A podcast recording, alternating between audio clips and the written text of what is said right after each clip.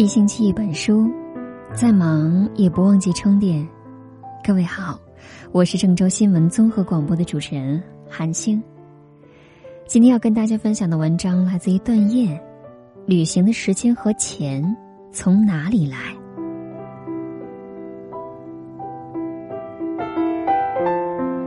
自从知道我工作十年，已经走过二十多个国家。不断有人问我：“你哪有那么多时间？哪有那么多钱啊？”重复多次之后，我觉得很有必要跟大家聊一聊，旅行的时间和钱是从哪里来的。作为一个爱旅行的普通上班族，职业时间和钱都没有给我出行带来多少优越感。很多很多的钱和随意挥霍的时间，并不是旅行的必要条件。关键是人的价值观。愿意为自己的热爱去行动，去埋单。你想去哪里，放假就去。私人旅行和因公出差所获感受完全不同。根据自己内心的召唤去旅行，比被动等待别人邀请要靠谱得多。相信我，如果你真喜欢旅行，只要你迈出第一步，立刻就能够体会梦想成真的快乐。比起买房买车、娶美女、嫁富豪，旅行是最容易实现的人生追求，因为主动权在你的手里。先说我听到最多的吐槽，我我也好想出门，可是没有时间。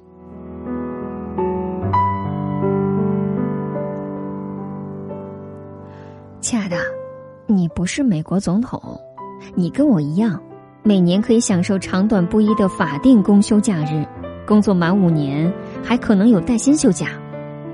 从二零零四年我大学毕业参加工作起，每个假期我都自助旅行，七天长假选择丽江、青岛、大连、厦门、三亚这些距离武汉较远的地方；三天小长假选择上海、杭州、苏州这些武汉周边的好地方。几年下来，国内几乎都走遍了。虽然都是一些热门旅游城市，但是我不会去团队扎堆的热门景点，而是逛自己感兴趣的街头巷尾。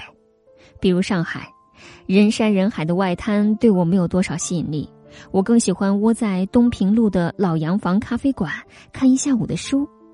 在厦门，我没有住在游客爆满的鼓浪屿，而是预定了厦门大学国际艺术交流中心，站在房间阳台上，一样可以看大海。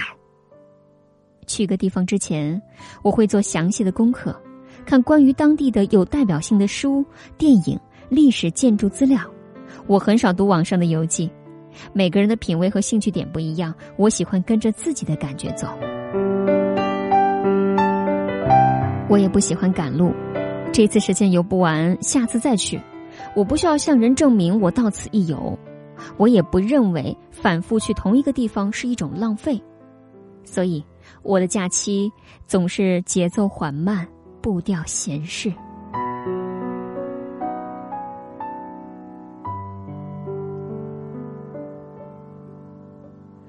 二零零九年，我达到带薪休年假的公龄，五天的年假加上前后两个周末，一共九天。我和闺蜜相约去东京，那是我们第一次出境自助游。从日本回来，我的心态发生了一些奇妙的变化，对于想要什么、能够得到什么，有了新的认知和规划。接下来的旅行基本以境外为主，先是日本、韩国、泰国这些亚洲国家。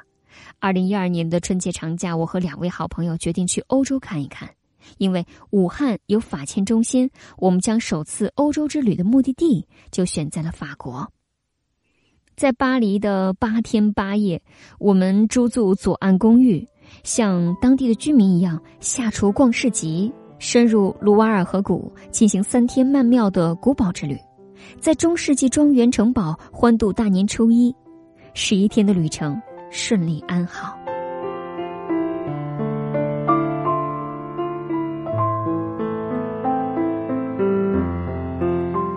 我喜欢的作家陈丹燕曾经说。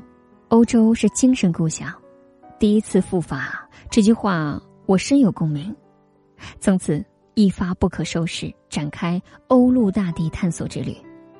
二零一二年的六月，我拼上端午假期和年休假，再次去了欧洲。这次选择了英国。二零一三年的六月，我再次拼上了端午假期和年假，去了意大利和法国普罗旺斯。这一趟，在好友的鼓励之下，我还进行了一项全新的尝试：租车自驾游，学会在国外自助缴过路费、自助加油，既开眼界又长技能。不知不觉。十几年的时间，利用大大小小的假期，我已经走了二十多个国家。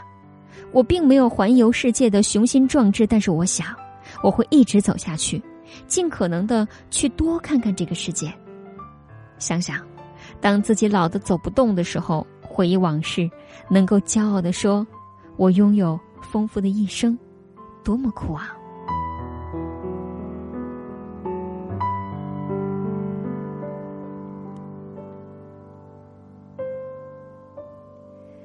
也许你会觉得我站着说话不腰疼，一个大龄剩女没有家庭拖累，当然可以自由潇洒、无牵无挂的到处跑。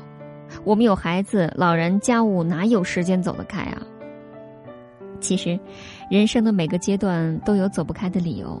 你今天被孩子、老人束缚了，明天也会被孙子、重孙儿绑住双脚。也许你从来不会发觉，很多时候是你自己不肯暂时放手。常常和我结伴同行的一个闺蜜，有老公、孩子、公婆，她仍然能够在春节跟我一起去法国。她老公开车接我们去机场，从头至尾没有抱怨一句，甚至她上幼儿园的女儿说了令我惊讶的话：“我最崇拜我的妈妈，妈妈对我的爱让我有了坚持梦想的力量。”当然，她会用更多的好来回报家人的支持。为了感谢婆婆帮她带孩子，她特别给老人安排了一次柬埔寨全家游，皆大欢喜。还有一位好朋友，每年也会抛下老公孩子独自远行。她说，在婚姻里面待久了，有人选择出轨，聪明的女人是选择出门，换一个地方独处几天，吸吸氧，再回到世俗当中来。一个女人如果能够在生活当中自由的行走，她就不会怨气连天。何况离开几天，丝毫不会影响家庭生活呢？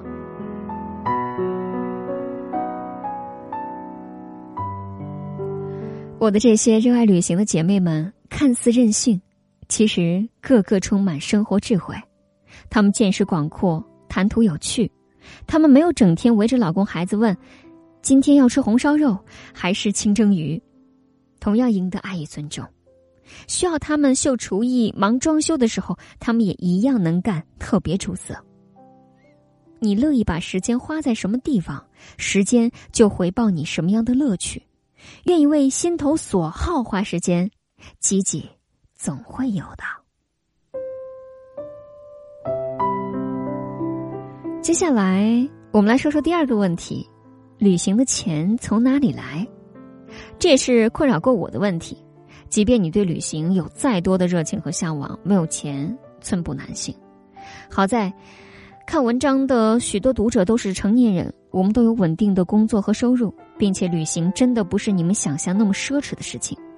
在自己的能力和承受范围之内，听从内心的声音，做自己想做的事儿，过自己想要的生活，是我坚守的价值观。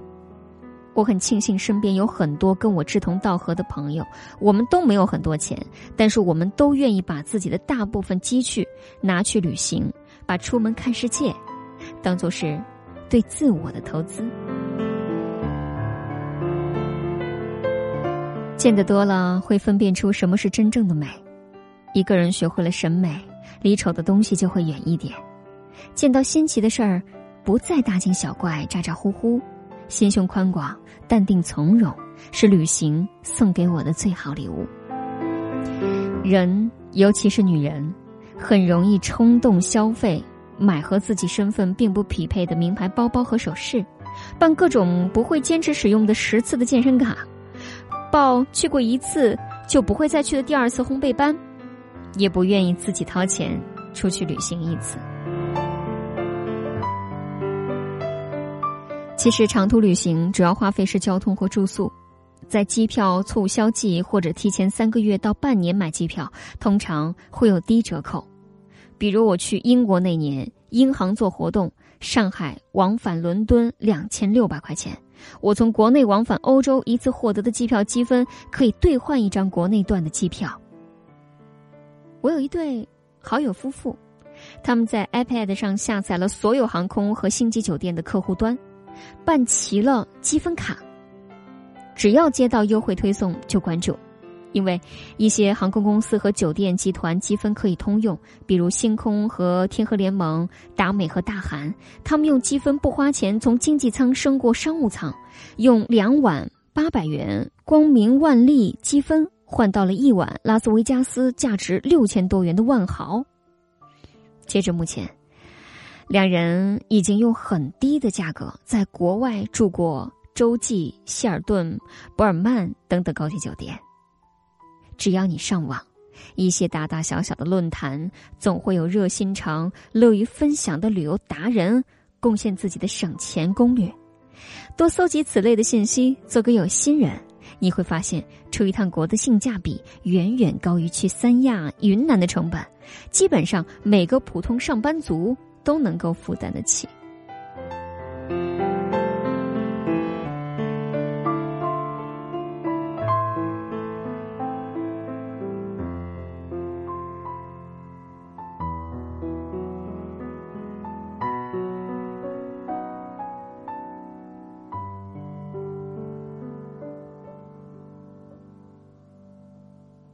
关于如何赚钱，我谈不上经验。有次采访蔡澜先生，他说：“打一份工不够，打两份；打两份工不够，打三份。”我的原则是：想去哪里，在自己的时间和预算都允许的条件下就去。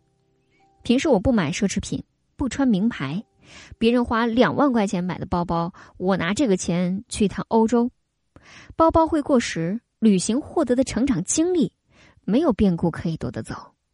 这并非是酸葡萄心理。如果我的钱足够多，我也可以两样都选择。如果只能选其一，我就选择我能力范围内可以到达的地方。很多时候，时间和钱是我们给自己预设的困难和借口，并非有钱就有精彩。有些人纵使腰缠万贯，也会抱怨生活无趣，不知道日子怎么过得才充实。有些人没有钱，却过得有滋有味，言行举止品味一流。懂得疲惫时，找间环境好的咖啡馆，只不过一杯二三十块钱的咖啡而已。再穷的人，也喝得起。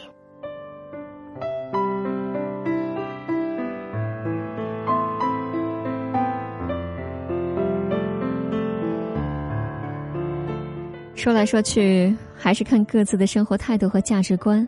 先弄明白自己想要什么，才有机会拥有想要的生活。我认识的真正热爱旅行的人，生活当中都是非常自律、理智、有主见的人。在不旅行的时候，认真工作，坚持运动，因为工作才能保障有充足的经济实力去远行，运动才能锻炼强壮的体魄去接受潜水、跳伞、骑行等世界精彩。他们中没有谁不务正业，连生存都不能够自给自足。也没有谁能够视金钱如粪土，挥霍无度。所以，每当看到媒体报道谁谁辞职去旅行，谁谁卖掉房子去旅行，谁谁花五十万环游世界八十天等等，我都觉得那是别人的人生，看看就好。如果鼓动普通大众盲从，那就是不负责任的误导。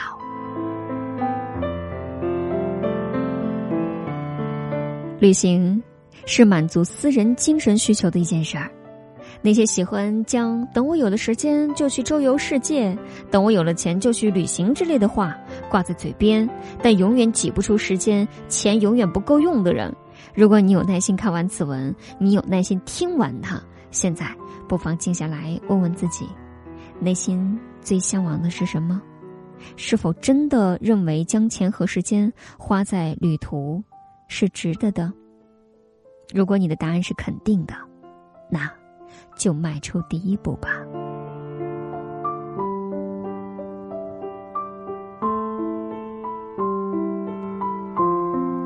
这便是一星期一本书分享给大家的文章，旅行的时间和钱从哪里来？喜欢他不要忘了在文章的底部为他点赞，如果有话要讲可以留言。我是韩星。如果喜欢我的声音，也可以在文章的底部找找我的个人资料，加我的个人公众号。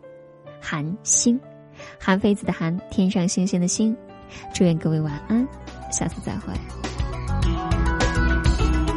心情好而心情坏，有什么好假装？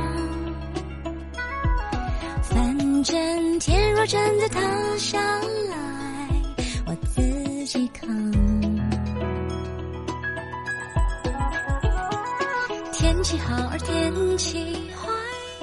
有什么好紧张？反正下一秒钟的我开始开始流浪。